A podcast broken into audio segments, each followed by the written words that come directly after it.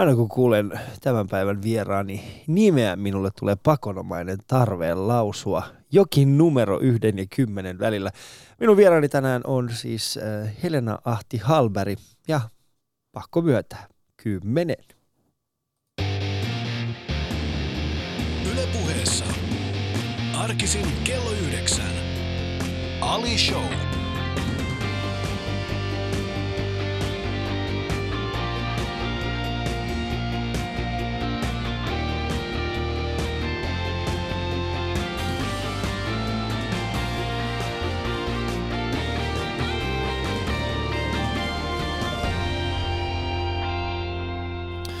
Tervetuloa Helena tähän aamuiseen Ali Showhun.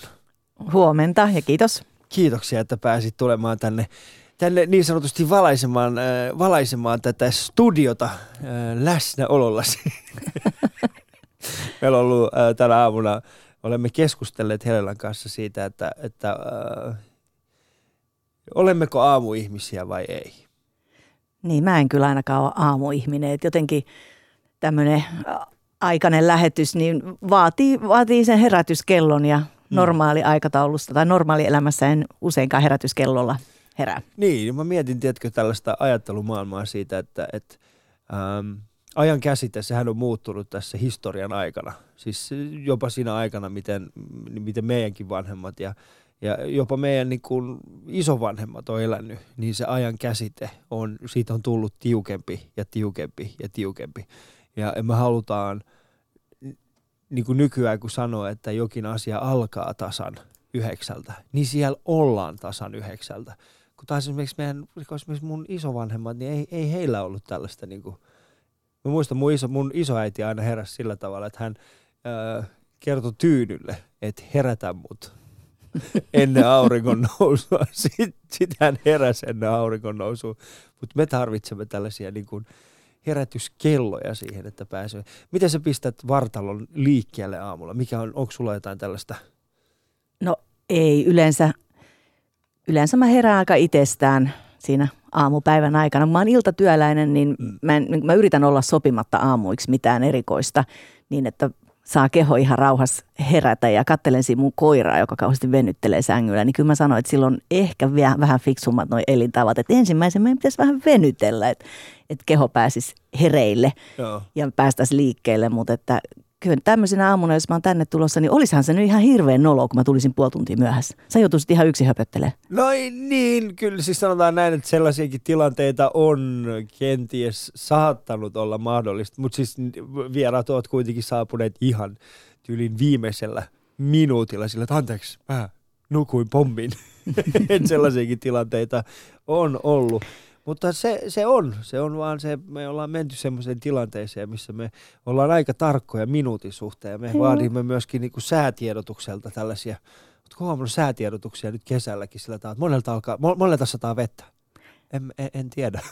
Niin just. Kato sadetutkasta. Mutta kuuntelet Ali Showta, ystävät, ja mulla on tänään vieraana täällä siis Helena Ahti Halberi. Mun ja Helenan kuva löytyy tänään paraikaa tuosta Yle Puheen Instagramista, ja jälleen kerran – jo kuinka monennen kerran tänäkin kesänä olen joutunut ottamaan paitaani pois ja imitoimaan apinaa. Ylepuheessa Ali Show. Katso kuvat instassa. At Yle Puhe. Jees, mutta tota, mennään, mennään alkulähteille. Mennään sieltä, mistä kaikki on alkanut. Ja missä vaiheessa Helena tuli, tuli sellainen olo, että okei, että tanssi on se, mitä mä haluan tehdä lopun elämäni? No se lopun elämäni, se tuli ehkä vasta tuossa lukion alkuvaiheilla, mutta, mutta kun mä näin joskus kymmenenvuotiaana elämäni ensimmäisen tanssikilpailun livenä, mm. niin kyllä mä niin kuin ihan välittömästi hurmaannuin siitä musiikista ja liikkeestä ja niistä kauniista puvuista ja koko estetiikasta, mikä siinä, siinä lattialla pyörii. Ja, ja mä tiesin saman tien, että tämä on, on nyt se juttu, mitä mun pitää päästä tekemään. Mä, mulla oli voimistelutausta, mä ihan kilpaa voimistelin ja olin siinä aika hyväkin, mutta että kyllä se voimistelu hyvin nopeasti sitten jäi, kun, kun mä pääsin kilpatanssin maailmaan. Ja, ja sitten vuosien varrella siitä rakkaasta harrastuksesta kasvo ammatti. Mm. Ja eihän nyt ihminen voisi paljon onnellisemmassa asemassa olla. Muistatko, mikä se oli se tanssi, mikä sä näit silloin aikoinaan? Ei siis se, se oli tämmöinen kilpailu, missä oli kaikkia kymmen tanssia, että ihan valssista sambaan mentiin. Okei. Okay. Ja kenen kanssa olit siellä? Olit sä, eksytkö yksin sinne vai oliko vanhemmat mukana? Ei, äiti, äiti vei mut. Okei. Okay. Katsoo kisahallissa vielä, muistan paikankin. Se oli ihan, mä olin ihan viety saman tien. Joo, kisahalli, se on, se on, mullakin on hyviä muistaa. Mun ensimmäinen kosketus äh, paritanssiin on oikeastaan, mä olin kuudennella luokalla ja meidän koulussa, meidän koulun lähettyvillä oli siis tällainen tanssikoulu ja he tulivat sitten esittämään meidän koulussa niin kuin totta kai saadakseen, kertoakseen vaan, niin kuin, että tällainen on olemassa. Ja, ja, ja, ja mä muistan, mä katsoin, mä olin silleen, että wow, noi tyypit vetää ihan tosissaan. Ne oli vielä niin kuin ihmisiä, jotka oli niin kuin tyyli samalla, samassa koulussa tai, tai muuta. Ja, ja se, se, oli, se oli hieno hetki, kun mä täysin, että hetkinen, noihan tanssii yhdessä ja noin hienosti. Ja mä oikeastaan itse kiinnostuin siitä, jos mä muistan, kun mä menin kotiin ja mä sanoin mun isälle, että voiko mä mennä tuohon tanssikurssille ja mun isä oli silleen, mitäs jos sä nyt vaan jaksaisit edes kerran mennä siihen sun koripalloharjoituksiin, sä vaihdat näitä sun reenejä joka toinen päivä.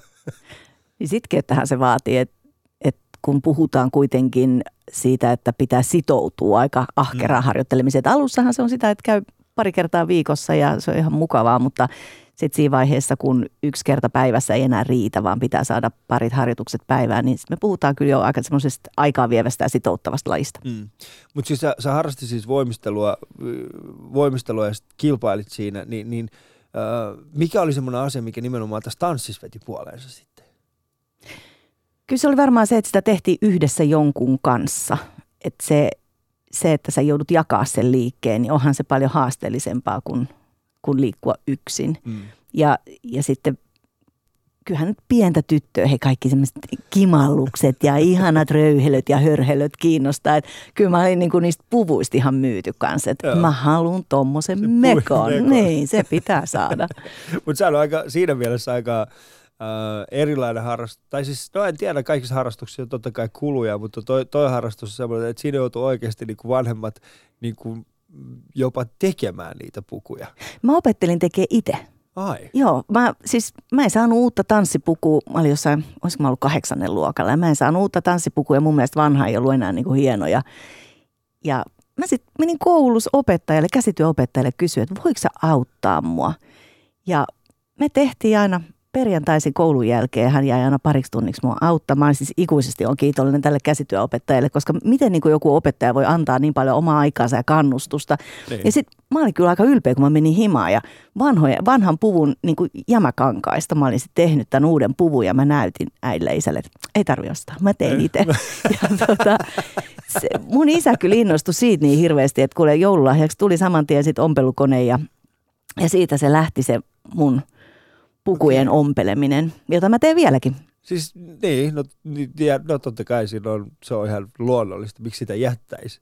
Onko sulla joku sellainen luomus, josta sä oot erityisen iloinen ja ylpeä? Tai siis sanotaan, tai sanotaan näin, että onko joku luomus, josta, jota sanotaan, että, että sä oot silleen, ei, onko me joskus tehnyt tonkin?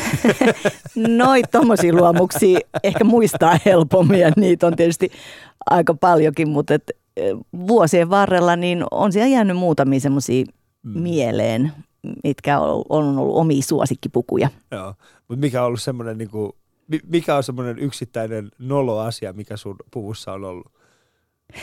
Ehkä se, oli, ehkä se oli se aika, kun oli isot olkatoppaukset ja röyhelöt ja ne oli kyllä, enää en semmoisia voisi kuvitellakaan suunnittelevani. Joo, no mutta näin se on, siis se, se aika muuttuu, se, se muoti muuttuu ja niin muuttuu myöskin ihminen. Tai itse asiassa ensin muuttuu ihminen, sitten niin kuin kaikki, kaikki tällaiset asiat tulee sitten perässä. Kuuntelut ystävät Ali Showta ja mulla on vielä tällä Helena Ahti Halberg ja mun ja Helenan kuva löytyy paraikaa tuosta Yle Puheen Instagramista.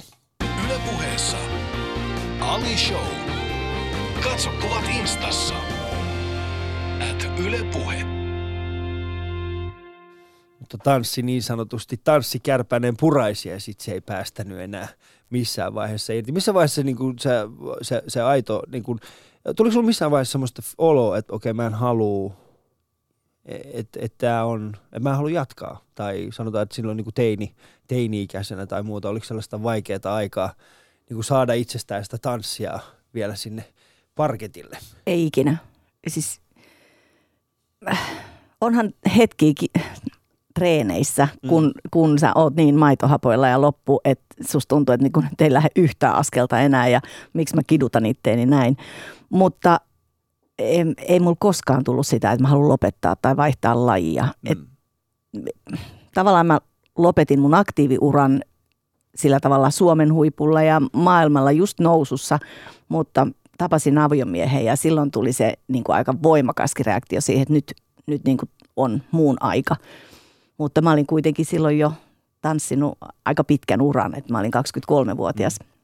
Mikä sai sut, niin kuin, koska tämä on, tää, yleensä siis äh, kun puhutaan tällaisesta, niin kuin, äh, sä oot kuitenkin huippuurheilija, Tätä, tämähän on siis huippuurheilua, niin mä oon aika usein puhunut niin kuin mun vieraiden kanssa, jotka on tekemissä huippuurheilun kanssa, että mikä on ollut se asia, mikä on inspiroinut sua, mikä on ollut se juttu, mikä on auttanut sua ää, niin kuin jatkamaan, koska siinä on aina semmoinen, että, että kyllä varmasti meidänkin kuulijakunnasta löytyy ihmisiä, joiden, joiden lapsilla olisi mahdollisuus ää, aidostikin semmoiseen hyvään huippuuraan, mutta heillä alkaa se oma into loppua.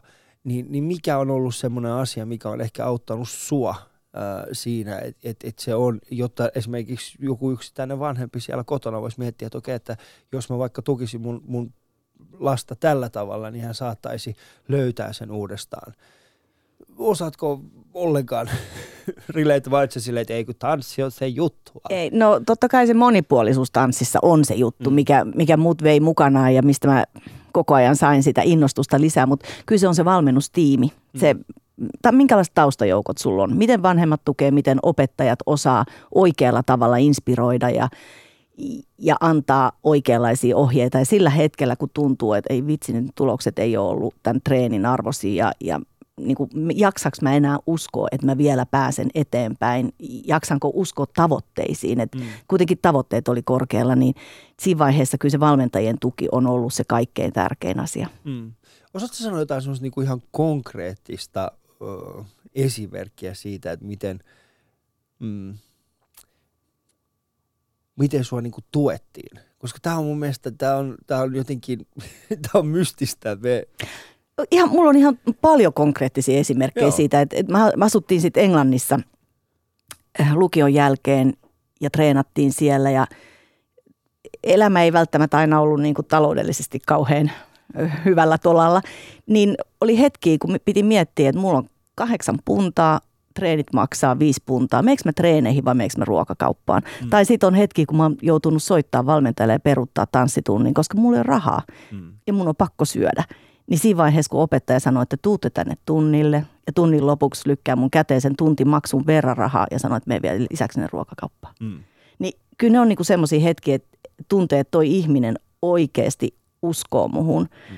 Että et siinä vaiheessa, kun mulla on vaikeaa, niin mä saan noin käsittämätön tukea. Ja, ja sitä oli paljon. Että et jotenkin niinku, se, että oma usko voi välillä horjua, mutta jos joku ulkopuolelta uskoo suhun, mm niin kyse on niin kuin paras vahvistaja siihen omaan, ö, oman tekemisen jaksamiseen.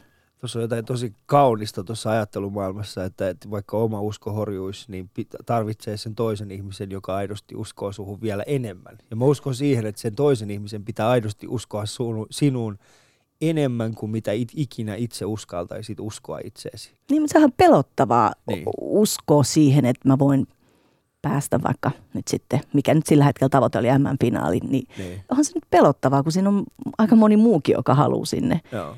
Et, ja jokainen treenaa.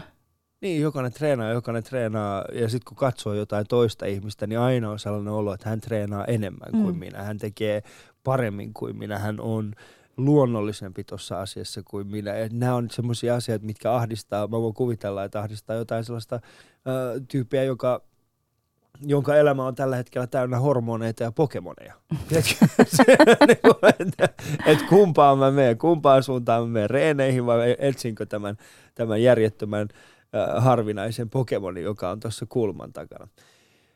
Äh, mutta tanssista on tullut nyt ehkä viimeisten, viimeisen, no en nyt sanoisi viimeisen vuosien aikana, tanssihan on, Suomi ja, Suomi ja paritanssi on, on, on hyvin, sanotaan, että Suomi on hyvin erikoinen maa siinä mielessä, että meillä on täällä olemassa paritanssikulttuuri, jota ei välttämättä ole missään muualla.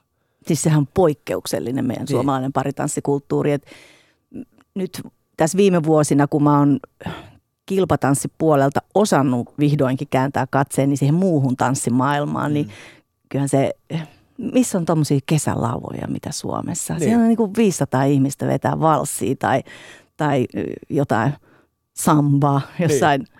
Tiedätkö ihanas ilmapiirissä ja hyvää musiikkia ja ihmiset menee sinne lavoille tanssimaan ja nauttimaan tanssista. Et eihän missään ei ole niin monipuolisesti tansseja tanssilajeja kuin Suomessa. Joo, siis ja, ja sitten se on, se on äh, silloin kun me oltiin vastikään muutettu vanhempien, vanhempien kanssa Suomeen, niin Salon lähellä oli muistaakseni semmoinen kuin Lehmijärvi. Oli semmoinen paikka. Muistan, me käytiin siellä aina, aina silloin tällöin ja, ja siellä oli tällainen tanssi. Siellä oli semmoinen niin katettu lava. Ja sitten mä aina mietin, että mikä toi on, toi niin kuin pömpeli tuossa keskellä, niin kuin, että mikä se funktio on. Sen ympärillä ei ole mitään. Kunnes mulle sanottiin, että se on, se on alitanssilava. Että sinne mennään ja sitten siellä on niinku, ja sit siellä tanssitaan. Sitten mä mietin silleen, mutta se on niinku täällä, keskellä, ei mitään, järven rannalla. Miksi? Sitten oli vaikea mun niinku hahmottaa, että mikä se on se, se kulttuuri siinä taustalla. Kunnes sitten öö, myöhemmin, öö, kun kävin esimerkiksi ensimmäistä kertaa Helsingin pavissa, mä olin silleen, että tällainen on tämä pari juttu. Niin ihmiset kaipaa liikkumista ja läheisyyttä, mm. yhdessä tekemistä. Sähän niin kuin jaat sen liikkeen jonkun toisen kanssa. Joo. No se on ihan huikea fiilis. Joo, mutta siis se, se on, se on huikea fiilis sit, kun sen osaa. Eikö mä väitän, että, että kuka tahansa lähtisi mun kanssa tanssiin, niin mä loisin sille ihmiselle sen huikean fiiliksen, vaikka ei mitään osaisi, koska mun mun rooli olisi mukautua hänen liikkeeseen. Mm. Niin ei, ei tarvitse aina osaa. Mä en niin ymmärrä sitä, että miksi ihmiset estää itseltänsä kivojen asioiden tekemisen vaan siksi, että sanoo, että mä en osaa. Pitää kokeilla. Joo, mutta siinä, siihen varmasti liittyy myöskin, me, itse asiassa keskusteltiin tästä aiheesta ennen kuin sä tulit. Meitä oli siis tuossa meidän toimituksen puolella käytännössä kaikki ihmiset, jotka tulette kuulemaan tänään äänessä meidän kuulijat. Eli siellä oli Matti Ylönen, meikäläinen, siellä oli Alina, siellä, oli, siellä oli vaikka ketä. Siellä oli Jere ja me keskusteltiin tästä aiheesta. Susani oli siellä myöskin. Me keskusteltiin tästä aiheesta. Ja me tultiin semmoiseen, siis se oli mielenkiintoinen, koska meillä oli kaksi täysin eri niin kuin vastakkaista koulukuntaa tässä. Meillä oli äh, Susani, joka oli sitä mieltä, että kaikkien pitäisi mennä tanssimaan just sellaisina kuin ne haluaa. Ja sitten oli taas minä ja Matti ja Jere oltiin silleen, että emme nyt toi ahdistaa tuollainen ajatus siitä, että minä mukaan liikuttaisin lantiota niin ilman, että mä osaan miten tehdä sen. Ja, ja siinä oli niin kuin kaksi täysin vastakkaista koulukuntaa tässä asiassa. Toiselle ää, äh, se tanssi on nimenomaan sen oman energian vapauttamista ja sen oman... Ää, ähm, sitä, että niin kuin astuu siihen omaan sieluunsa, kun taas niin kuin joillekin toiselle se on semmoista, että mitä, mitä muut ajattelee minusta, mitä muut näkee sit kun minä tanssin. Mä usein otan esimerkiksi pienen lapsen mm. vaipoissa, pinnasängyssä pitää reunasta kiinni ja sulla on musiikki päällä, niin Joo. se lapsi vaistomaisesti reagoi siihen musiikkiin. Se lapsi ei pysty olla liikkumatta, koska se musiikki liikuttaa meitä. Mm. Ja siksi kun monet sanoo mulle, että en mä ikinä tanssinut, jokainen on tanssinut, jos ei muuta, niin vaipoissa. Kyllä, joo, tuo ja, on täysin paikkaansa pitävä asia. Ja se, että miten me niinku päästäisiin siitä, että me ei oteta niitä elämän matkan varrella, että me ei otettaisi niitä estoja mukaan. Koska lapsenahan me ollaan kuitenkin nautittu siitä musiikista liikkeestä. Mm.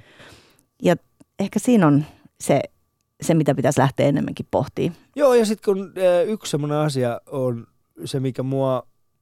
Mm, no, sä, sä oot tanssinut ympäri maailmaa, eikö näin? Kyllä. Ja, ja sä oot nähnyt erilaisia tanssikulttuureja. Onko meillä Suomessa jotenkin ahdistuneempi tapa käsitellä tanssia kuin muualla? Ei ainoastaan tanssia. Siis eihän sun tarvi, kun olla koulussa, niin sä, kun oot hiljaa, niin sä oot hyväksytty ja kiltti niin. opettajan mielestä. Kun taas se liikehän on aika äänekästä, vaikka ei sanoja käytetäkään. Meidän mm. pitäisi, meidän pitäisi enemmän sen kieltokulttuurin sijaan semmoista sallivaa kulttuuria viljellä niin, että oikeasti opitaan kommunikoimaan sekä sanoilla että liikkeellä. Mm. Niin ehkä ei aina sanottaisikaan ei, vaan sillä mm, toi oli makea juttu. Tiedätkö, et, et sehän, se on niin kuin jotenkin yhteiskunnassa enemmän kuin mikään, mikään tanssiin liittyvä asia, mm. vaan se on, se on koko elämään liittyvä asia. Sitten meistä tulee sellaisia hiljaisia jurottajia, kun aina vaan sanotaan, että on hiljaa, niin kaikki on hyvin. Joo, kyllähän siis esimerkiksi vartalo, vartaloviestintä, sehän on suurin, ha- harva ihminen ymmärtääkään siis sitä, että miten paljon äh, ilmeet ja sun vartalo kertoo siitä, että siitä sun viestistä.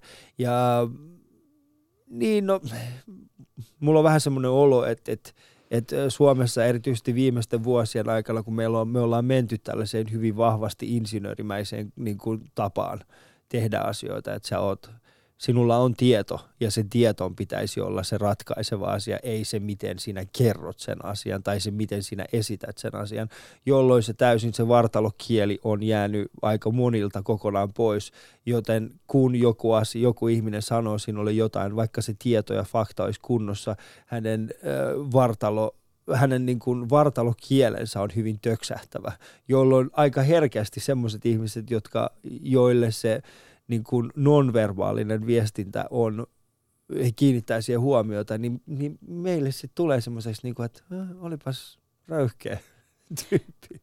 Joo, joo, se, Hän vaan sanoi moi. niin, mutta niiden sanojen ja sun kehon kielen, niiden pitää matchaa. Joo.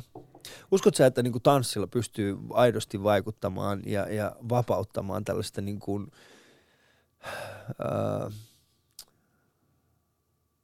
hy, äh, miksi mä nyt, mi, mi, siis mulla on, mä, uskotko, että, että tanssilla pystyy vapauttamaan kehoa niin, että sä pystyisit niin kuin kommunikoimaan paremmin?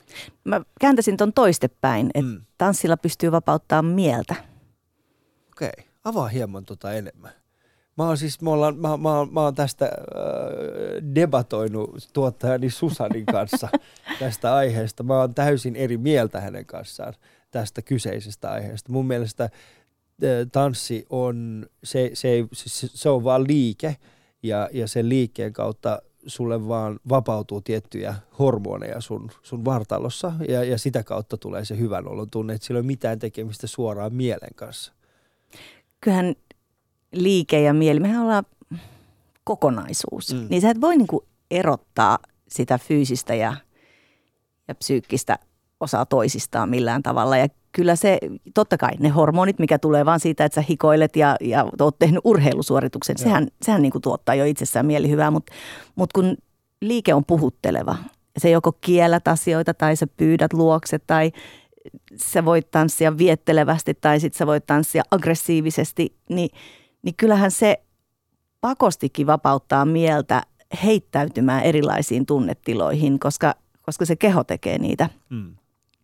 Joo, Joo kyllä, mä, kyllä mä, pystyn, mä pystyn allekirjoittamaan ton. Öö, kun sanot, että voi tanssia viettelevästi, niin mun kohdalla se, ei, mä, oon, mä oon liian iso siihen. Mä oon liian iso siihen. Mä, mä, mä, mun, mun viettelevä tanssi on, se, on, se näyttää enemmänkin semmoiselta niin sadetanssilta. Hei, sadetanssikin on ollut aika hienoa aikoina. Mutta ei mä oon sitä mieltä, että tanssissa just parasta on se, että se ei katso ikää, ei kokoa eikä ulkonäköä. Mm. Ja tiedätkö sä, kaikki tanssi on mun aika tärkeä filosofia tällä hetkellä. Että se pitää luoda mahdolliseksi kaikille. Joo. Joo, mä, siis äh, me, me puhuttiin itse asiassa tästä, tästä eilen, että et, niin kun, et, et nykyään Suomessa on, on, ollaan menossa ehkä enemmän siihen suuntaan, missä, missä ähm, nostetaan tällaista suomalaista tanssiperimää niin kuin estraadille ja sanotaan, että hei, tällaista meillä on ollut, sitä ei tarvitse hävetä, kaikkien pitäisi tanssia, kaikilla pitäisi olla siihen mahdollisuus. Öö, mihin sä tähtää? Tai sanotaan, kun puhutaan tällaista niin kuin kaikki tanssii ajattelumaailmasta, niin mikä on sun mielestä se lopputulos siinä? No ensinnäkin mä toivon, että suomalaiset olisivat sillä tavalla ylpeitä meidän tanssikulttuurista. Ja tosiasiahan on se, että tällä hetkellä kerätään tietoa suomalaisesta tanssikulttuurista Unescoa varten ja sille haetaan tämmöistä aineetonta maailmanperintökohdetta, Mm. mm. mikä musta on jo itsessään aika mieletön asia. Ja tanssi kuuluu kaiken ikäisille ja kaiken kokoisille. Ja pitää ottaa huomioon tanssin terveysvaikutukset. Et mä, mä oon monille kavereille sanonut, että mun mielestä oikeasti tanssitunnit pitäisi olla Kelakorvauksen alaisia jollekin eläkeläisille tai, mm. tai jollekin vammautuneille tai semmoisille, jotka tarvii jonkunnäköistä kuntoutusta, mm. koska eihän ole olemassa mitään parempaa kehollisesti ja mielellisesti parempaa yhdistelmää. Joo.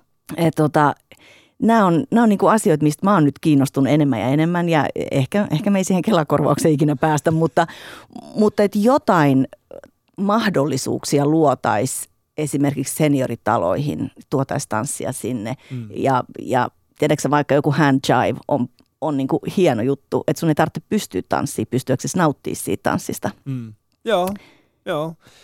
Mutta kerro hieman enemmän tästä niin kuin Unescon perintö, maailmanperintö, siis ää, aineeton maailmanperintö. Oliko se näin? Joo. Joo.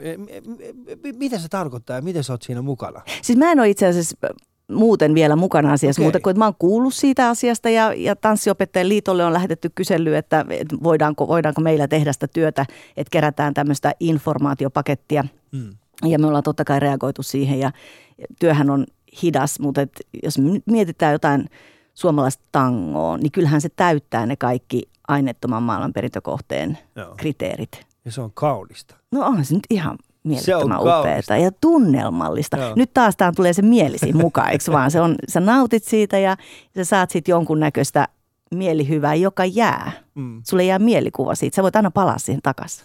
Mulla ei mitään haju, minkä takia, mutta tällä hetkellä mulla on semmoinen olo, että mun päässä soi Gloria Estefan. ja mulla on koko ajan sanonut olla, että mun pitäisi päästä tanssimaan.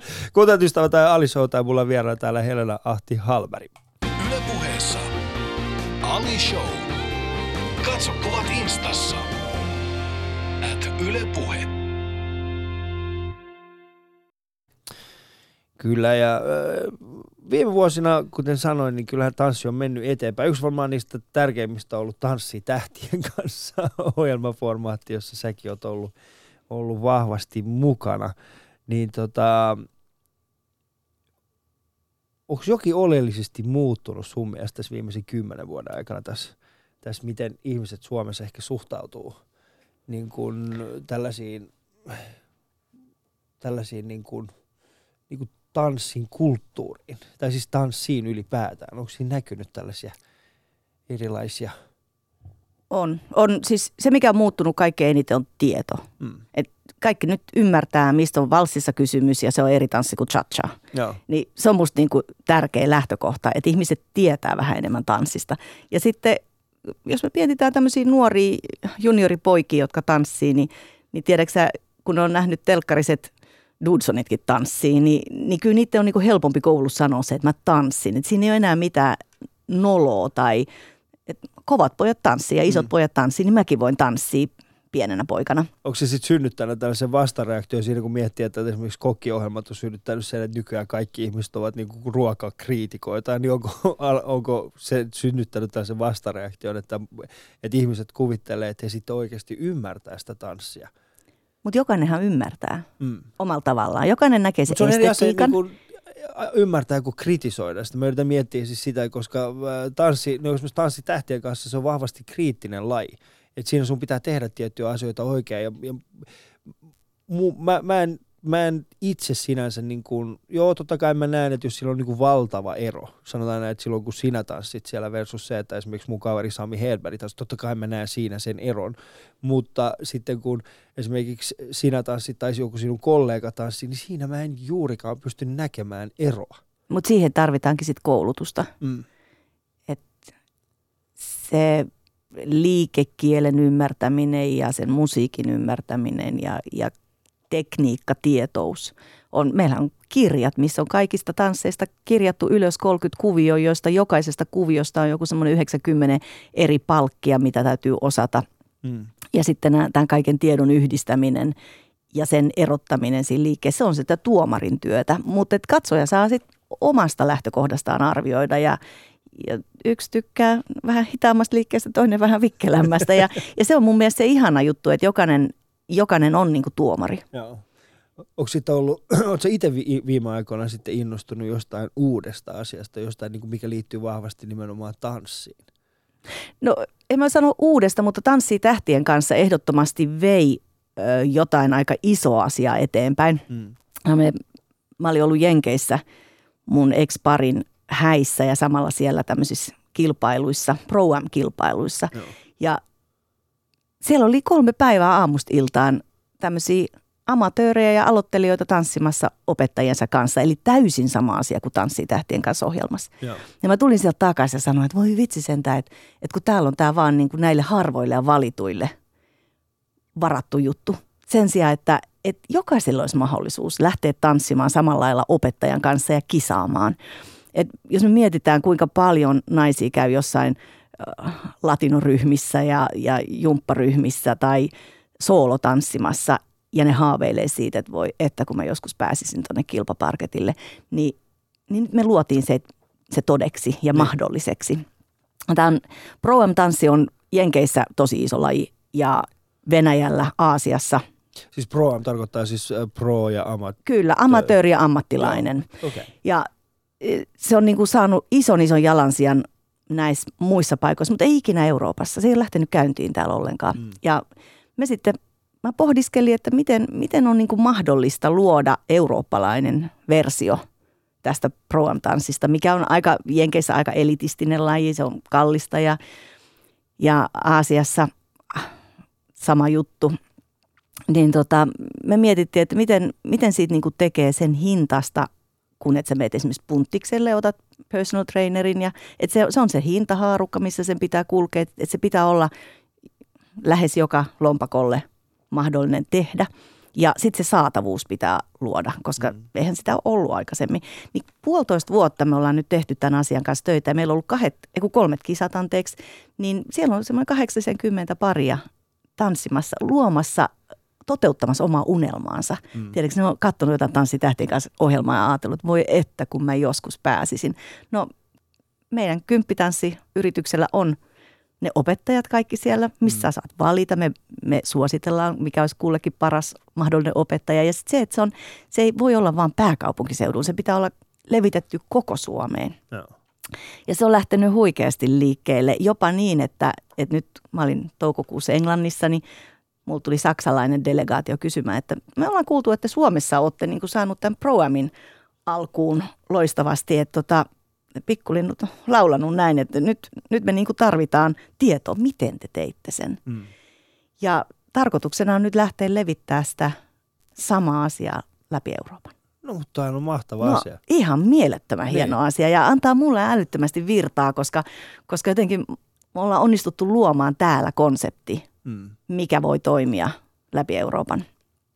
Toi kuulostaa oikeasti semmoiset asiat, mitä mulkin tuli. Mulla oli sellainen, että mä voisin, mä voisin ehkä kokeilla. No, kato, mä keksin sulle heti mä voisin. opettaja. Niin meillä on seuraavat kisat lokakuun 29. että tervetuloa. Mi- mi- mikä on se tanssi, jossa näkisit minulla olevani luontevaa? Me voitaisiin lähteä Chaivista liikkeelle. Chivista liikkeelle. Mm. Joo, mutta se pitää olla semmoinen, että siinä ei saa olla liian monimutkaisia kuvioita. Mä oon siis itse, mä oon, mä oon, joskus, mä oon äh, lukiossa joskus, äh, mä kävin englanti, englantilaista koulua, mikä tarkoitti sitä, että meillä oli lukukausimaksut ja mä, mulla meillä on vanhemmilla ei ollut rahaa maksaa niin lukukausimaksuja, joten mä opetin aina iltaisin. Äh, mulla oli semmoinen tanssikerho ja sitten mä opetin niille lapsille kaikkea streettiä, hiphoppia ja breakdancea. Mutta siitä on kuule niin pitkä aika, että ei, Niin. tämä, ei tämä vanha vartalo enää moisiin taito. Älä, sä nyt oot ihan pro sitten, jos sulla on jo tuommoista taustaa. Hei, kuuntelet Ali Showta ja mu- mulla on vielä täällä siis Hella Lahti Halberg ja mun ja Hellan kuva löytyy paraikaa tuosta Yle Puheen Instagramista tuotta antamassa. Käykää muuta antamassa meille numero. Se olisi hyvä. Antakaa numero. Te, niin kuin, tanssitähti, tähän niin kuin ohjelmaan, siis vieraan semmoisen numero, että yhden ja kymmenen välillä. Ali Show. Katso kuvat instassa. At Yle Puhe. Jos et sä olisi valinnut tanssia, niin mikä se olisi ollut, Hella? Anteeksi, että mikä, mä, mikä musta olisi tullut? Niin, sanotaan näin, että, että siis... Apua. mikä se olisi ollut? Missä sä olisit nyt? Mä en tiedä. Mä oon niin sisällä tässä lajissa, mä en oikeasti tiedä, mutta on paljon asioita, mitä mä tykkään tehdä. Mä tykkään tehdä käsillä asioita, ommella. Mm. Mä tykkäisin varmaan olla kampaaja tai jotain, missä mä saan nähdä työni tuloksen. Mutta ootko ikinä pohtinut sitä, että, äh, että tota, jos sanotaan näin, että jos jokin olisi muuttunut, niin mikä? No, kyllähän, Mihin se olisi niin kuin mennyt? joo, kyllä mun vanhemmat varotteli aikoinaan, kun lukion jälkeen päätin, että nyt mä laitan koko elämäni tanssille, enkä lähde jatko-opiskelemaan, vaikka varmasti kapasiteetti olisi ollut. Ja, ja silloin mulle kyse, kyseenalaistettiin se, että mitä jos sulla menee jalat Hmm. poikki tai jotain, jotain tapahtuu. Niin sitten mä sanoin, että no mun on pakko vaan niinku heittäytyä nyt tähän ja murehtii sitten myöhemmin, jos jotain käy. Että pakko ottaa elämässä riskejä. Hmm. Kadutko jotain? En. Ehkä kadun vaan sitä, että mä en tehnyt vielä enemmän. Tiedätkö, vielä vähän enemmän treeniä. Mitä sä olisit voinut enemmän treenata vielä? Se, äh, sulla on siis, äh, hetkinen, oliko sulla yhdeksän Suomen mestaruutta? Joo, mutta Mut, se, mut, se, mutta mikä? tanssi, se tanssitaidon ja tiedon kerääminen on mun intohimo edelleen. Mm. Eihän tanssitopettaja koskaan valmis. Et Niin. edelleen mä koulutan itseäni. Toki koulutan tulevia opettajiakin, mutta se, että mulla on niinku itsellä, mun itse täytyy saada koko ajan lisää materiaalia, lisää ymmärrystä ja, ja kouluttautua, jotta mulla on antaa jotain eteenpäin. Et ämpäri menee tyhjäksi muuten. Niin, niin, se menee kyllä. Mä, mä ymmärrän, että, on siis, äh, että se on, se on, se on semmoinen prosessi. Että se ei ole semmoinen projekti. Että et sä voi sanoa, että okei, tämä alku näin ja sitten tämä loppuu tähän. Mutta äh, silloin, kun sä joudut käytännössä niin kuin luopumaan siitä kilpailemisesta, niin, niin kerro hieman siitä, millainen päätös se oli? Miten, miten vaikea se oli? Tai oliko se ylipäätään vaikea? Ei se ollut vaikea, koska mulla tuli jotain muuta tilalle. Hmm. mä rakastuin ja halusin perheen ja, ja hyvinkin nopeasti mentiin naimisiin ja syntyi lapset. Niin tota, tää täytyy olla jotain, mikä täyttää sitten sen, sen niinku kilpailemisen jättämän tyhjiön, koska kyllähän niinku se adrenaliinipiikki, minkä sit kisaamisesta saa, niin onhan se semmoinen, että sitä joutuu aika lailla hakemaan. Ehkä mä oon No mistä sä laitesukelluksesta saa tiedätkö saman vastaavan, että et pitää tehdä jotain äh, Laitesukellukset, No, miten me mennään täysin tällaisesta niinku, semmoisesta parketista, missä kaikki ihmiset on niinku hienosti pukeutuneet ja tanssi yhtäkkiä semmoiseen niinku, ja nyt mä laitan tämän maskin ja menen veden alle. Niin, mutta se on jännittävää ja, ja niin kuin siitä, mä, siitä mä sain niin kuin sen samanlaisen ö, hyvän olon tunteen kuin kisaamisesta. Mutta että ei ole monta asiaa, mitkä samalla lailla antaa virtaa. Mm. Mutta sitten kun oli lapset ja perhe, niin se oli musta tänä päivänäkin mä oon tyytyväinen, että mä tein silloin sen ratkaisun sen takia, että on monia kollegoita, jotka valitettavasti ei ole sitten saanut perhettä, koska se ura on vaan vienyt mukanaan. Ja tämä, tämä ura imasee helposti mukana. Että musta on ihanaa, että mulla on sen rinnalla jotain, mikä on mulle kanssa äär- äärettömän tärkeää. Mm. Mä, mä, tämän mä kysyn ihan vaan sen takia, tai itse asiassa en kysy, koska se on tyhmä kysymys. En kysy sitä. Mä menisin kysyä yhden tyhmän kysymyksen, mutta en kysy sitä. Me jatkamme eteenpäin. Äh, tota, ähm, susta tuli, no sanotaan näin, ik- ikä nyt on ikä, mutta, mutta susta tuli joidenkin mielestä hyvin nuorena jopa isoäiti. Niin, se on aika ihanaa. Niin, Joo, ihan mieletöntä. Semmoinen pieni violatyttö niin. on visiteerannut aika tiheesti tämän kesän aikana yökylässä ja, ja kylässä muutenkin. Ja, Mutta sä et näytä yhtään isoäidiltä. no, ei Et me voida, voi olla Niin, isoäiti. mutta ei me voida niinku kategorisoida, että minkä ikäisenä kuuluu tai minkä näköisenä kuuluu olla isoäiti. Niin.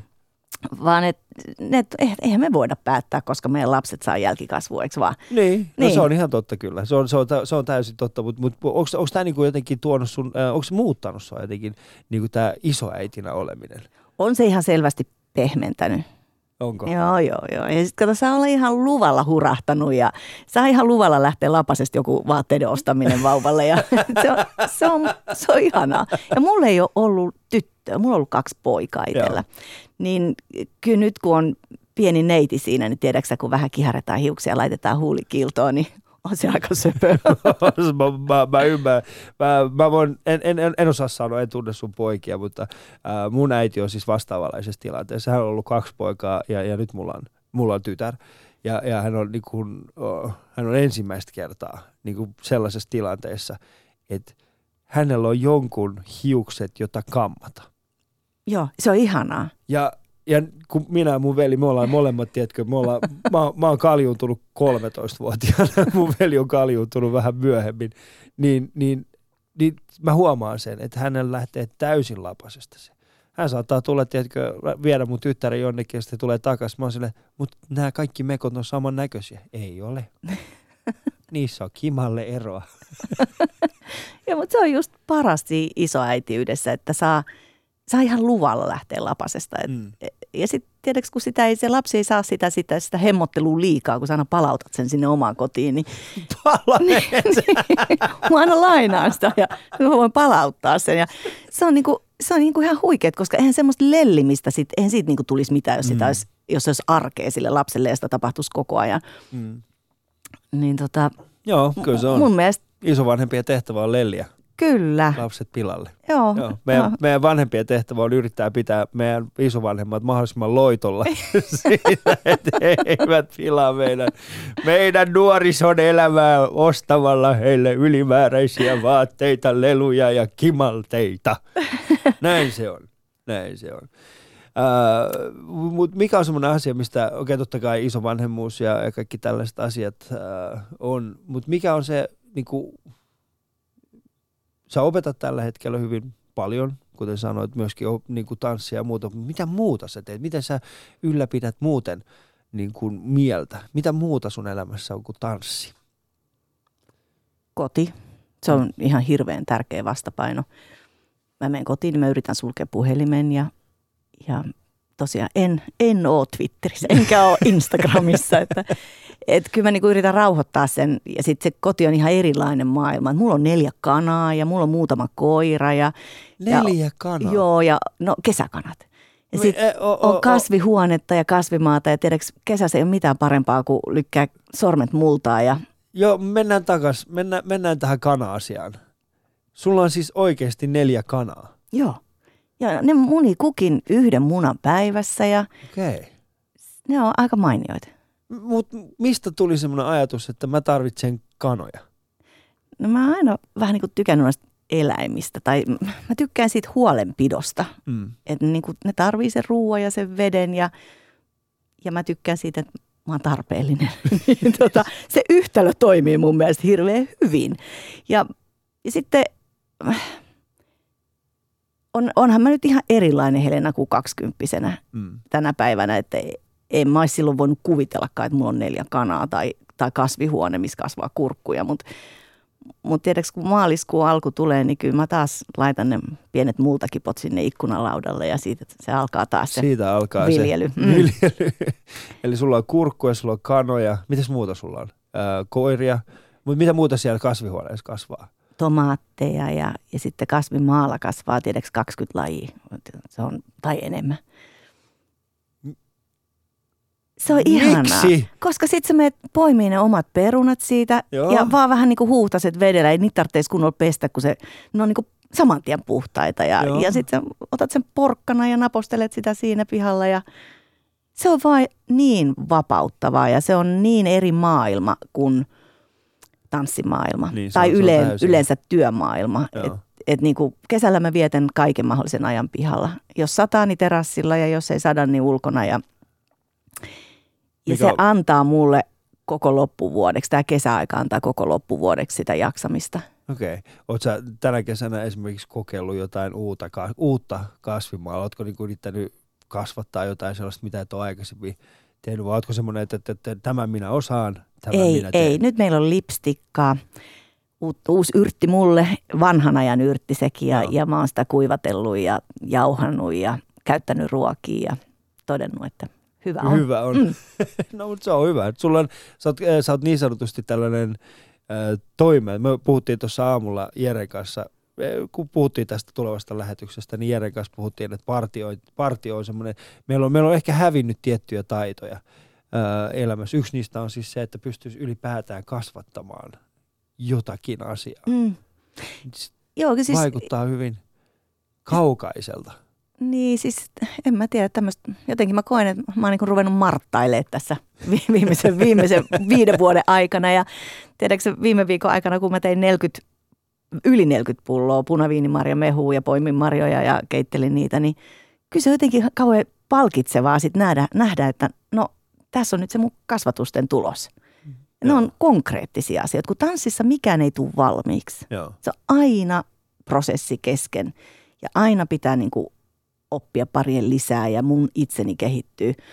Mutta se on paljon konkreettisempaa, kun se mehupullo on siinä pöydällä. En Joo. mä tiedä enää kuka ne juo, kun ei mulla ole lapset enää kotona, mutta et, et nyt sitten kiusataan kaikki naapureita ja vieraita, että viedään aina punaviinimarja mehua, saisiko olla ja pari kurkkuu. Mä tykkään, mä tykkään niin kuin, äh, siitä, kun ihmiset, niin kuin, aidosti mä tykkään, siis mulla oli Raakke Liekki, oli täällä äh, muutama – hetkinen, siitä on kolme, kolme neljä viikkoa sitten hän oli mulla vieraana, ja, ja hänellä on tällainen raparperi-ongelma tällä hetkellä. Hänellä tulee niin paljon raparperia, että hän joutuu tekemään sitä. Hän, hän siis tekee niistä mehua ja, ja sitten tuo kaikille muille. Ja hän toi minulle semmoisen pienen pullon, ja mä ajattelin, että vau, miten hieno ele.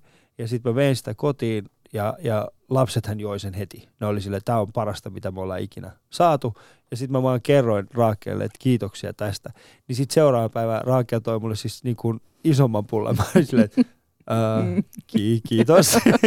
ja mulla tuli semmoinen olo, että mä en voi kertoa enää sitä, koska nyt Raakel oli silleen, no niin, mulla on ongelma, mulla, mulla ei ole enää raparperi-ongelmaa, koska Vilulla on ali. ei, mutta niin se vähän menee oikeasti. Mulla on myös joku näköinen kurkkuongelma, kun niitähän tulee sitten ihan niin. hirveät määrät. Ja... No miksi et sä sitten niin kuin laita vähemmän niitä? Miksi et sä no, istuta no, niitä mä vähemmän? Sitä mä oon itekin ihmetellyt, mutta kato, se on niin makeeta, kun niitä kasvaa. Sitten mä vien tanssisalille kymmenen kurkkuja ja, ja tiedätkö, ne menee hetkessä, ei ne sinne jää homehtuu. Joo, mä, mä tykkään tuosta ajattelumaailmasta. Sitten se vaan, no, mutta sulla on joku paikka kuitenkin, mihin viedä. Joo, joo. ne ei kuitenkaan niin mätänyt. Onko sulla käynyt sitten tällaisia kasvimaan varkaita? Onko? Ei, ei. Jotain ei. lintuja. Lintuja niin. Käy. Onko sun siellä sitten semmoinen linnunpeläti? On, on, mä oon tehnyt se itse. Se on itse asiassa oli vähän sun näköinen. Eikä ole! Kuinka ystävät, tämä ohjelma loppui tähän. Linnunpeläti Ali Jahangiri eilen. Mä tulen olemaan seison siellä tälleen ristillä näin. Kuuntelin ystävät Ali Showta, mulla on vielä täällä. Heillä on Ahti Halberi, joka juuri äsken paljasti, että hänellä on, äh, hänellä on minun näköinen linnunpelätin kotona.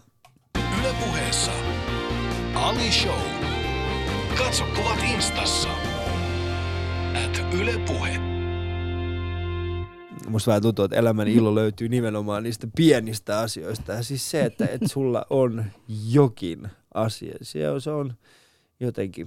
Ää, mitkä on niin, nyt sulle semmoisia oikeasti tärkeitä taitoja? Nyt kun puhuttiin tästä siitä, että sulla on lapsen lapsi, niin, niin mikä on semmoinen asia, minkä sä kuitenkin haluaisit, että hän oppisi elämästä, minkä sä oot kenties oppinut itse? Se huolenpito, että joka kerta kun pikku Viola tulee meidän tontille, niin ensimmäisenä mennään kanolta hakemaan munat ja sitten seuraavaksi pitää liskoruokkia. Että hän niin kuin automaattisesti jo sanoo, että liskolle matoja – ja mennään katsomaan kanat. Niin mun mielestä se on ihana semmoinen, että välitetään. Jos meillä on eläimiä, me huolehditaan niistä ja kun on kasveja, niin niitä kastellaan. Me yhdessä kastellaan kaikki kukat ja se on semmoista niin kuin tekemistä. Että meille ei, hän ei tule meille katsomaan televisiota tai, tai ne ei todellakaan, vaan mm. me sitten niin kuin tehdään asioita. Vanhemmille ei aina ole siihen aikaa eikä mahdollisuutta. Mm. Mutta silloin kun lapsi tulee kylään, niin mulla on siihen sitä aikaa siihen, että mä voin tehdä hänen kanssaan asioita, jos hän jää elämyksiä. Joo, mä, mä arvostan tota. Siellä on, se on, koska se nimenomaan ne on niinku ne pienet taidot kuitenkin. Siis se, että ymmärtää, että liskolle pitää antaa matoja tai että, että kukat pitää kastella tai että nuo kananmunat pitää hakea, niin ne on kuitenkin siis sellaisia asioita, että niiden kautta myös mun mielestä siirtyy arvomaailma. Niin siirtyykin ja sitten oikeasti kun perunoit kaivetaan, niin kun siellä on vauva peruna on pienelle ja on iso peruna on sitten vähän isommalle ja niin on se, sitä itsekin tuntee tekevänsä siinä jotain aika arvokasta. Mm. Kun siirtää sitä arvomaailmaa, että me kasvatetaan asioita, me huolehditaan niistä asioista, jotta se lopputulos Oli on palkitseva. Mm. Kiitoksia Helena siitä, että pääsit Alishow vieraaksi tänä aamuna. Kiitos. Ja olen pahoillani siitä, että joudut käyttämään, käyttämään herätyskelloa, mutta ehkä se on ihan hyvä kosto siitä, että sinulla on minun näköinen linnunpelätin kotona. Tämä oli siis Alishow täältä erää ystävät. Ja, äh, huomenna on sitten torstai. Huomenna on torstai. Onko jo torstai? On, huomenna on torstai. Yle Puhe.